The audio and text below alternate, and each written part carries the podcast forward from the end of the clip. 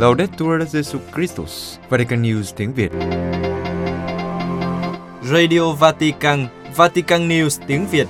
Chương trình phát thanh hàng ngày về các hoạt động của Đức Thánh Cha, tin tức của Tòa Thánh và Giáo hội Hoàng Vũ được phát 7 ngày trên tuần từ Vatican và Roma. Mời quý vị nghe chương trình phát thanh hôm nay, thứ ba ngày 17 tháng 5 gồm có Trước hết là bản tin Kế đến là mục Giáo hoàng và người trẻ. và cuối cùng là gương chứng nhân. Bây giờ kính mời quý vị cùng Văn Cương và Quế Phương theo dõi tin tức. Đức Thánh Cha gặp các thành viên tham dự Tổng hội dòng Camilo.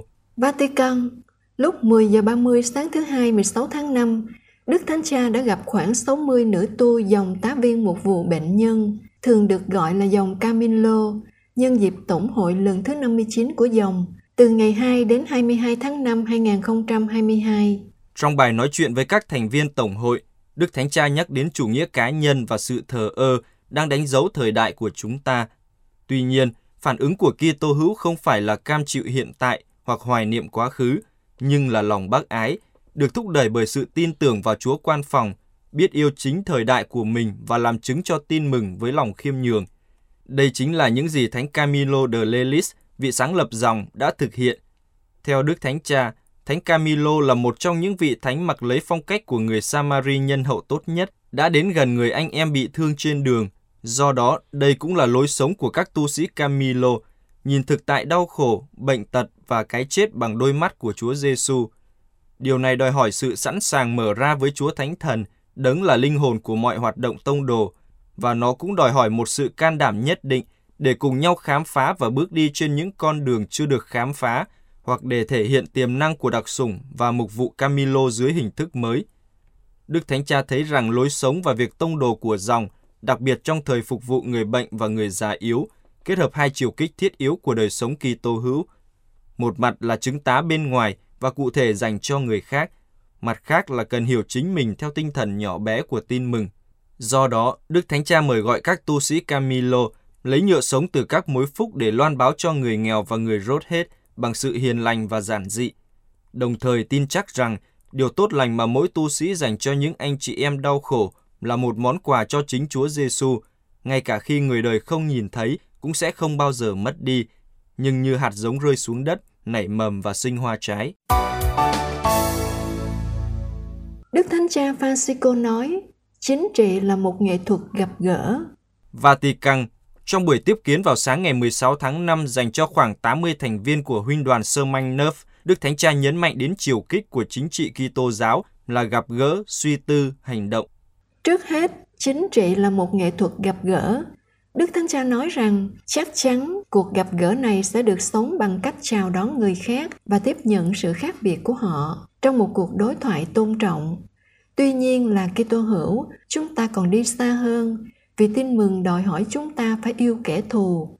Do đó, tôi không thể hài lòng với một cuộc đối thoại hời hợt và hình thức, chẳng hạn như những cuộc đàm phán thường đối đầu giữa các đảng phái chính trị.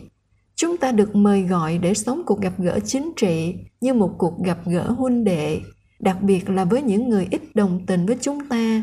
Và điều này có nghĩa là chúng ta phải nhìn thấy nơi người mà chúng ta đang đối thoại, một người anh em đích thực, một người con yêu dấu của Thiên Chúa.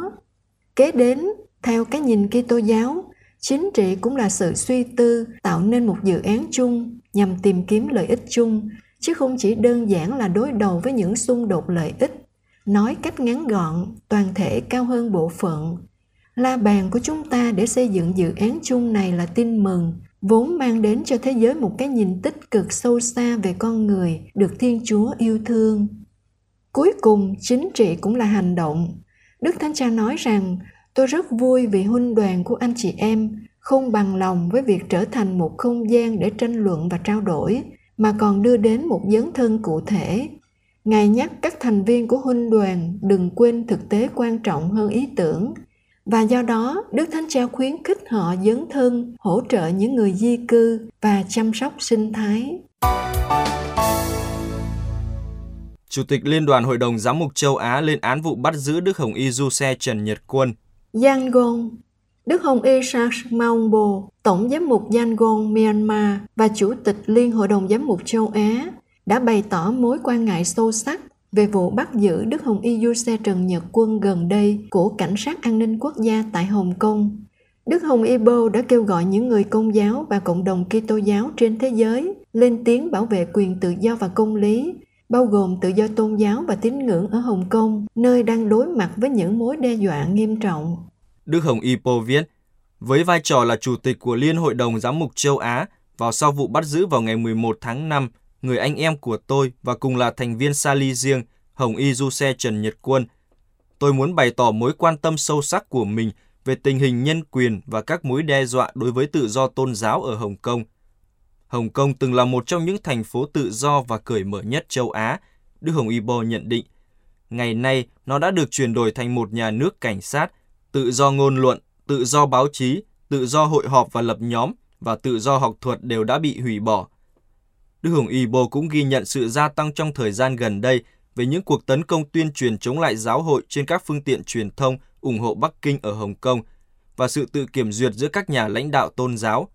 Đối với Đức Hồng Y việc Đức Hồng Y Trần Nhật Quân bị bắt với cáo buộc quản lý quỹ hỗ trợ pháp lý cho những người ủng hộ dân chủ là vô lý, bởi vì trong bất kỳ nhà nước pháp quyền nào, việc hỗ trợ những người bị truy tố đáp ứng án phí là một quyền thích hợp và được chấp nhận.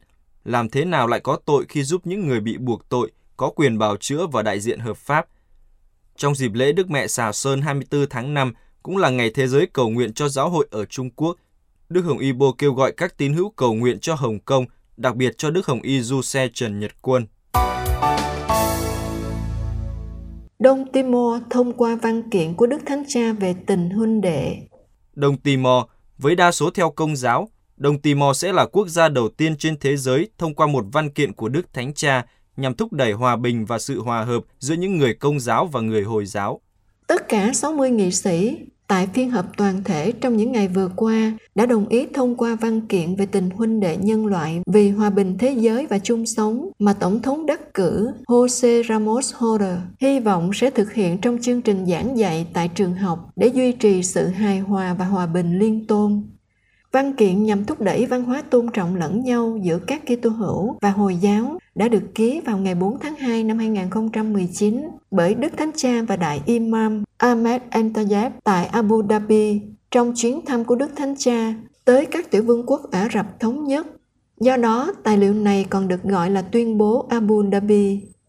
Tổng thống Ramos Horta đã tích cực vận động các nhà lập pháp thông qua văn kiện này Ông cũng đã thảo luận về vấn đề này với cựu tổng thống Marie Ancatiri, một người theo đạo hồi, trong cuộc gặp gỡ vào ngày 28 tháng 4.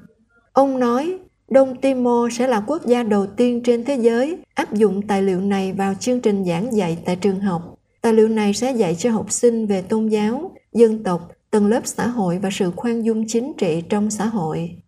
Chủ tịch Quốc hội Anticito Guterres cho biết ông sẽ gặp Đức ông Marco Sprizzi, đại diện sứ thần tòa thánh, để đệ trình sắc lệnh liên quan đến việc thông qua.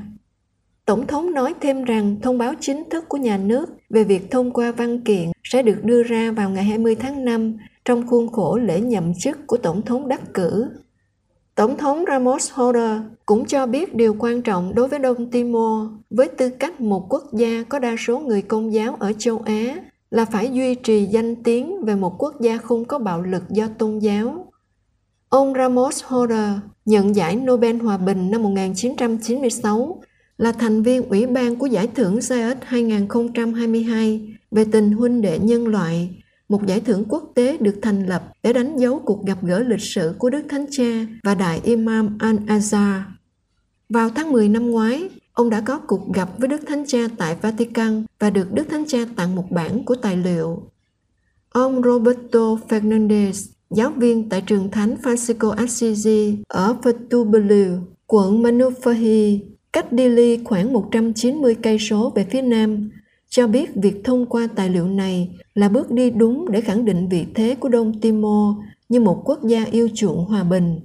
Ông nói, chúng tôi sẵn sàng thực hiện nó ở đây Nguyên tắc là Đông Timor cần phải là một ngôi nhà an toàn cho tất cả mọi người, đặc biệt là cho tất cả các tôn giáo.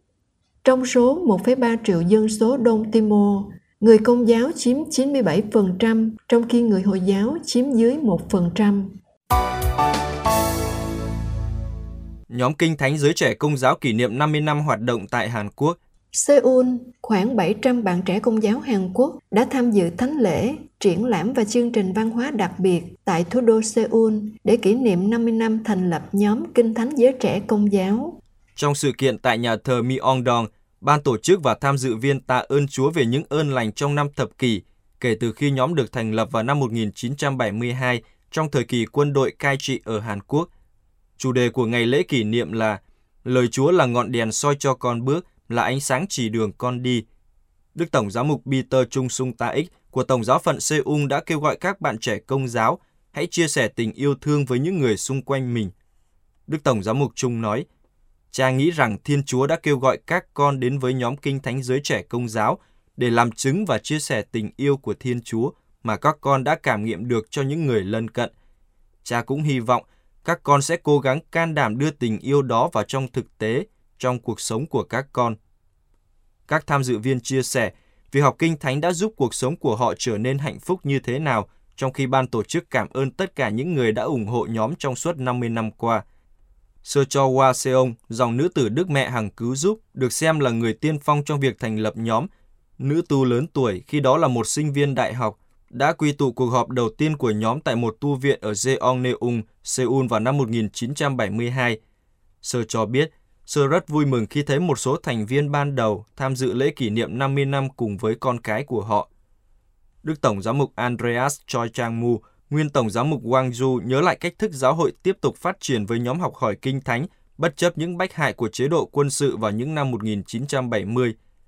Mất khoảng 3 năm để thành lập nhóm kinh thánh đầu tiên tại các giáo xứ, và sau đó trong vòng 10 năm, các nhóm kinh thánh dành cho giới trẻ đã được thành lập. Helen Jin Hyona, một thành viên trong nhóm và là tình nguyện viên của chương trình kỷ niệm 50 năm cho biết, tôi rất xúc động bởi bước theo chân của các bậc đàn anh đi trước. Chúng tôi đã có cùng suy nghĩ và cùng nuôi dưỡng một đức tin, đồng thời khẳng định rằng mối quan tâm của người trẻ không khác nhiều từ xưa cho tới nay. Tôi cảm thấy rằng Chúa Thánh Thần luôn ở với chúng ta. Quý vị vừa theo dõi bản tin ngày 17 tháng 5 của Vatican News tiếng Việt.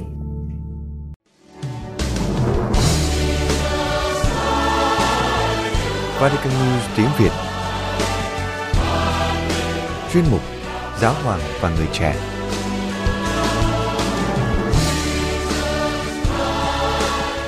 Lao động di dân.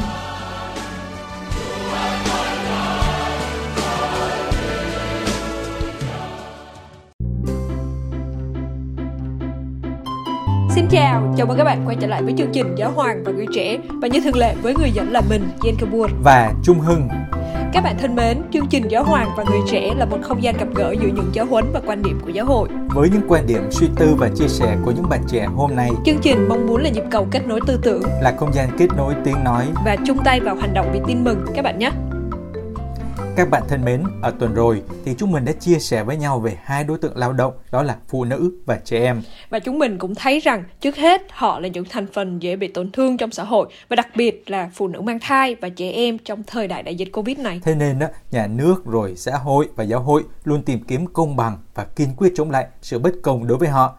Vậy thì coi như hôm nay chúng ta đã tóm tắt sương sương vậy đi. Trời ơi mực quá, mực quá lâu lâu mới có được một ngày mà chúng ta có một bài là khá ngắn rồi sương sương rồi tóm tắt cũng gọn nhẹ. À mà tuần rồi á thầy có nhắc đến vấn đề là chúng mình sẽ bàn với nhau hôm nay một nhóm đông đảo gì đó thì thầy còn gây sự tò mò chờ tối nay mới nói đó.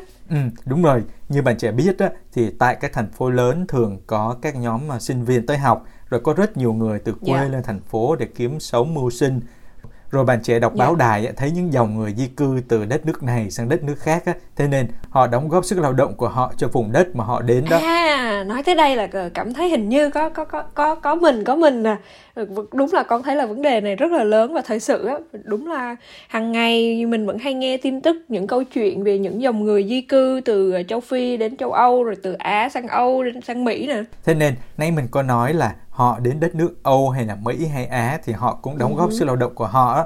Nên hôm nay chúng ta sẽ bàn về người di dân với câu hỏi 152 đặt ra là làm sao đối xử với hiện tượng người lao động di dân được công bằng. Dạ đúng là tìm kiếm sự công bằng luôn là việc phải ờ, ưu tiên hàng đầu cho những người đó thầy. Tại vì họ có nghĩa là ừ, đến từ những nơi xa xôi không phải là nơi mà mình ờ, thân quen lạ nước lạ cái đủ kiểu nên nếu mà họ có được những sự chào đón sự bảo vệ thì con nghĩ là thật là quá tốt đối với họ. Ừ, mình thấy suy nghĩ của bạn trẻ khá giống với những gì mà Ducat mà chúng mình sẽ đọc bây giờ nè. Ôi trời ơi, con nói đại đại gì mà cũng đúng đó thầy. Thì lâu lâu tư tưởng lớn thì gặp nhau thôi, mà xem gặp tới mức độ nào thì giờ chúng ta cùng đọc nhé. Ok thầy. Đây, Ducat nói như thế này nè. Trên thế giới ngày nay, có sự mất cân bằng rất lớn giữa các nước giàu và nghèo, giữa những vùng trù phú và nghèo nàn. Do đó, ngày nay nhiều người rời bỏ nhà cửa của họ để tìm kiếm việc ở những khu vực đông dân cư hoặc ở các nước khác. Chúng ta thấy rõ là những người di dân từ Bắc vào Nam hay những tỉnh lẻ lên Sài Gòn hoặc là Hà Nội đó, những người này được gọi là lao động di dân. À, và Đỗ Cát cũng nói rõ đó là nếu một quốc gia quyết định tiếp đón người lao động di dân thì những nước ấy không được đối xử với họ như những người lao động hạng hai. Trong bất cứ trường hợp nào, người lao động di dân cũng không thể bị bóc lột trong công việc, họ phải có các quyền giống như những người lao động ở địa phương và nhận được mức lương cũng bằng với những người ấy. Hơn nữa, họ còn phải được tôn trọng là con người chứ không phải chỉ là những người lao động. Đặc biệt, phải tôn trọng quyền của người lao động di dân, được quyền bảo lãnh đoàn tụ gia đình, nhà nước, cộng đồng doanh nghiệp và xã hội phải nỗ lực giúp hội nhập các lao động di dân hoàn toàn vào xã hội khi mà khi mà bản thân con á thầy cũng từng là sinh viên từ tỉnh lẻ này lên thành phố lớn mà. Rồi bây giờ thì đến một nước khác để học tập nè, thì con đọc được những lời này con cảm thấy cũng vui vui ở trong lòng á. Và con cũng biết là tại các thành phố như là Sài Gòn nè, cũng có các nhóm bạn trẻ di dân, rồi các bạn sinh viên, rồi các bạn từ Bắc vào Nam chẳng hạn, các bạn quy tụ với nhau, sinh hoạt với nhau, rồi giúp đỡ nhau trong cuộc sống á. Đây thực sự là một cái niềm an ủi một cái gia đình ở một cái thành phố một cái nơi khác không phải là quê hương mình một cái niềm an ủi rất lớn. Ừ, đúng rồi đó. Mình cũng đã từng đồng hành với các bạn đó, đó. Thậm chí là các bạn à, đồng bào từ miền núi xuống thành phố lao động. Và các bạn cũng quy tụ thành một nhóm gọi là lao động xa quê. Và mình thấy là các bạn cũng nhận được sự hỗ trợ rồi đồng hành từ phía là các cha, yeah. Dạ. các thầy hay là đôi khi cũng có những cái giáo sứ tạo điều kiện để các bạn có thời gian rồi tập trung quy tụ lại với nhau rồi sinh hoạt ăn uống rồi cầu nguyện hay là có những buổi thiện nguyện với nhau. Và mình yeah. thấy là các bạn được chào đón tại thành phố lớn như là Sài Gòn. Và còn có những là người đồng hành với các bạn á. Thì tuy nhiên thì Gen cũng biết là vẫn còn có nhiều là cơ sở đó lợi dụng sức lao động của các bạn nè và bắt làm thêm giờ hay là trả tiền lương rất là ít điều này thì mình có nghe ừ. từ một số những bạn à, đồng bào đã chia sẻ và các bạn cũng cảm thấy là khá là buồn và thất vọng khi từ quê lên xa xôi rồi lạ nước lạ cái rất là nhiều rồi còn bị người chủ có thể nói là bóc lột sức lao động nữa. Ừ, đúng là bản thân con cũng thấy rất là nhiều trường hợp giống như thầy chia sẻ và thật sự là hy vọng là các bạn hay là các bạn có và thực sự là hy vọng là các bạn có được không chỉ là cái sự chào đón nơi thành phố lớn nơi không phải là quê hương mình bởi, um, bởi vì cái việc mà mình rời quê xa nhà cũng là một cái sự vất vả rồi một cái một cái sự nhớ nhà rồi có khi là tuổi có khi nhớ rồi đó không những là được chào đón mà còn có được cái những cái cơ hội làm việc rồi biết đâu cơ hội học tập để thăng tiến trong cuộc sống của mình nữa. Ồ, bạn trẻ chia sẻ giống như là đang nói lên tâm sự của bản thân thì phải. Ừ, cũng có một phần đó thầy cũng có chứ tại vì con cũng là xa nhà xa quê mà và con nghĩ là cũng ờ, cũng xin nói thay rất là nhiều bạn trẻ xa quê đang học tập rồi uh, hay là những người bạn khác của con ở các nước khác nè đôi khi cũng có những trải nghiệm trong công việc trong cuộc sống tại nước ngoài một cái môi trường vô cùng khác từ ngôn ngữ văn hóa với môi trường việt nam nên con hiểu được một chút một chút nào đó tâm sự của những người bạn xa quê mà thầy chia sẻ. Vậy nên hy vọng rằng là những chia sẻ của chúng ta hôm nay đó luôn muốn mang đến lời mời gọi là nhà nước rồi cộng đồng xã hội và cả giáo hội nữa luôn muốn tìm kiếm những lợi ích và công bằng cho những người bạn di dân của chúng ta. Và và đặc biệt là hy vọng rằng họ luôn được chào đón tại những vùng đất mới. Có thể là nói đối với họ là tràn đầy sữa và mật. Con rất thích câu nói và hình ảnh này trong kinh thánh nhé. Vì vùng đất hứa luôn là niềm khao khát hạnh phúc của chúng ta, đúng không thầy? Chuẩn đấy các bạn thân mến, chương trình Giáo Hoàng và Người Trẻ muốn là nhịp cầu kết nối tiếng nói của Đức Thánh Cha và quan điểm của giáo hội với các bạn. Và các bạn có thể cộng tác bằng cách gửi những câu hỏi hay những thắc mắc, những tranh trở hay ý tưởng cách thức sáng tạo và mới mẻ cho chương trình của chúng mình qua địa chỉ email giáo hoàng và người trẻ a gmail.com hay nhắn tin cho chúng mình qua trang Facebook Vatican News tiếng Việt hoặc để lại các dòng comment trên YouTube nhé. Hẹn gặp lại các bạn vào thứ ba tuần tới. Xin, Xin chào và, và hẹn gặp, gặp lại. lại.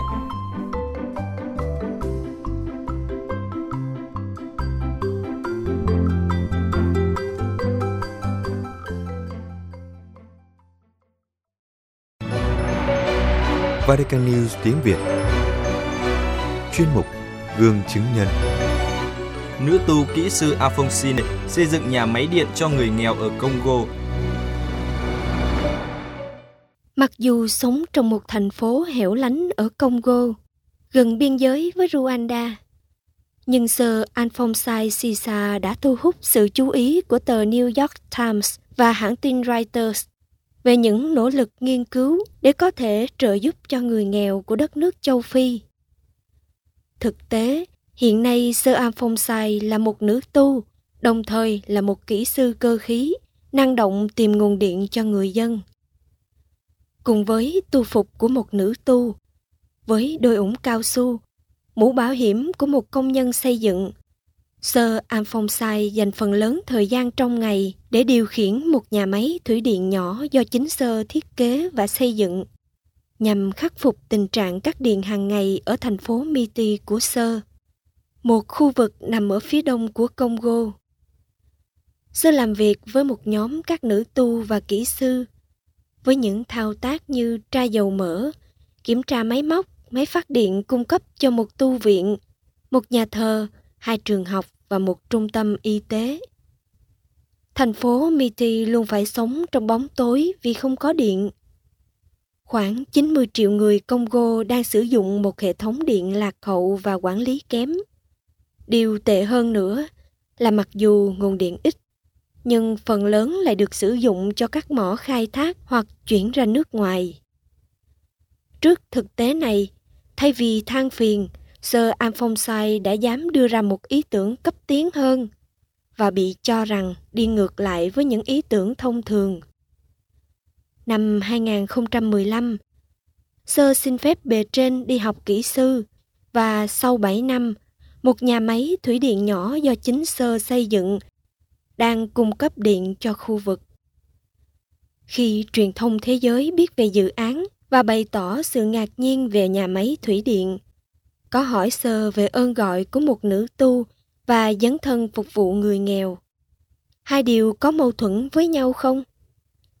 Sơ Alphonse trả lời rằng, chính trong cầu nguyện và tương quan với các chị em trong cộng đoàn đã giúp sơ mở ra sự hiện diện với thế giới bên ngoài và như thế, sơ tập trung vào công trình của Chúa. Sơ Alphonse đã từng là người rất giỏi trong việc sửa chữa các sự cố điện trong tu viện.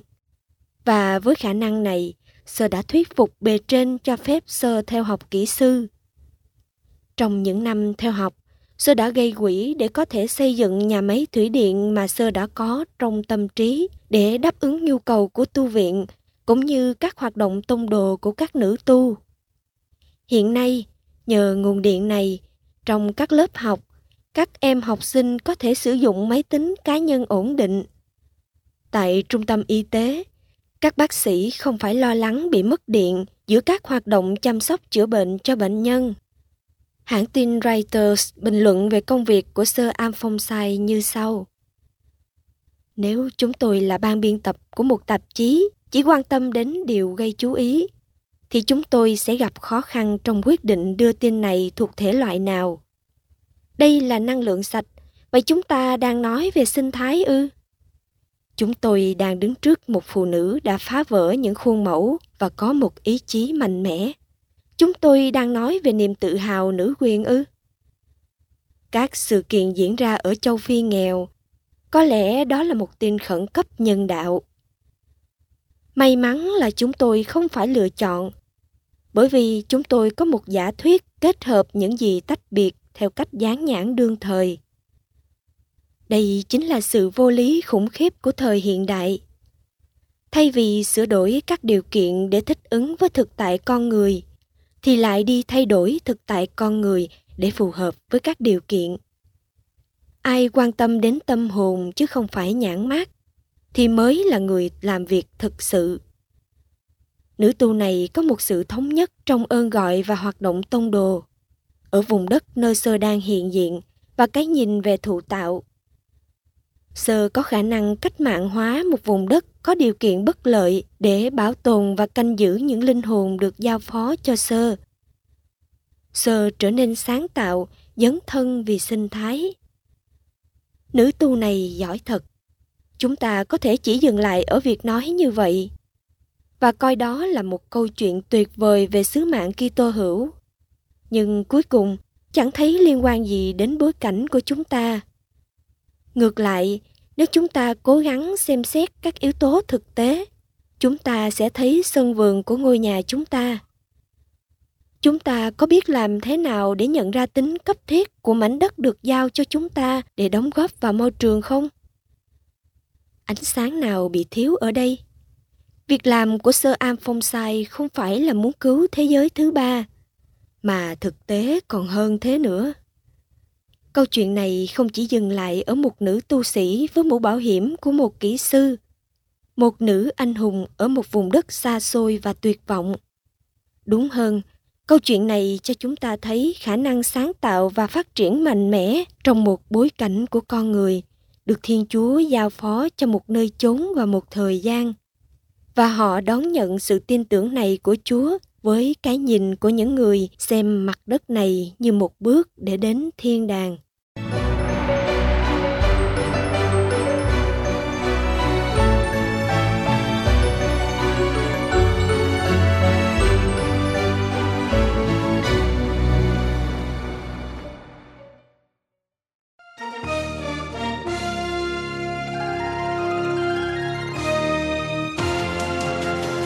Cảm ơn quý vị đã chú ý lắng nghe chương trình Radio Vatican của Vatican News tiếng Việt. Xin Thiên Chúa chúc lành cho quý vị và toàn gia quyến. Laudetur Jesu Christus, ngợi khen Chúa Giêsu Kitô.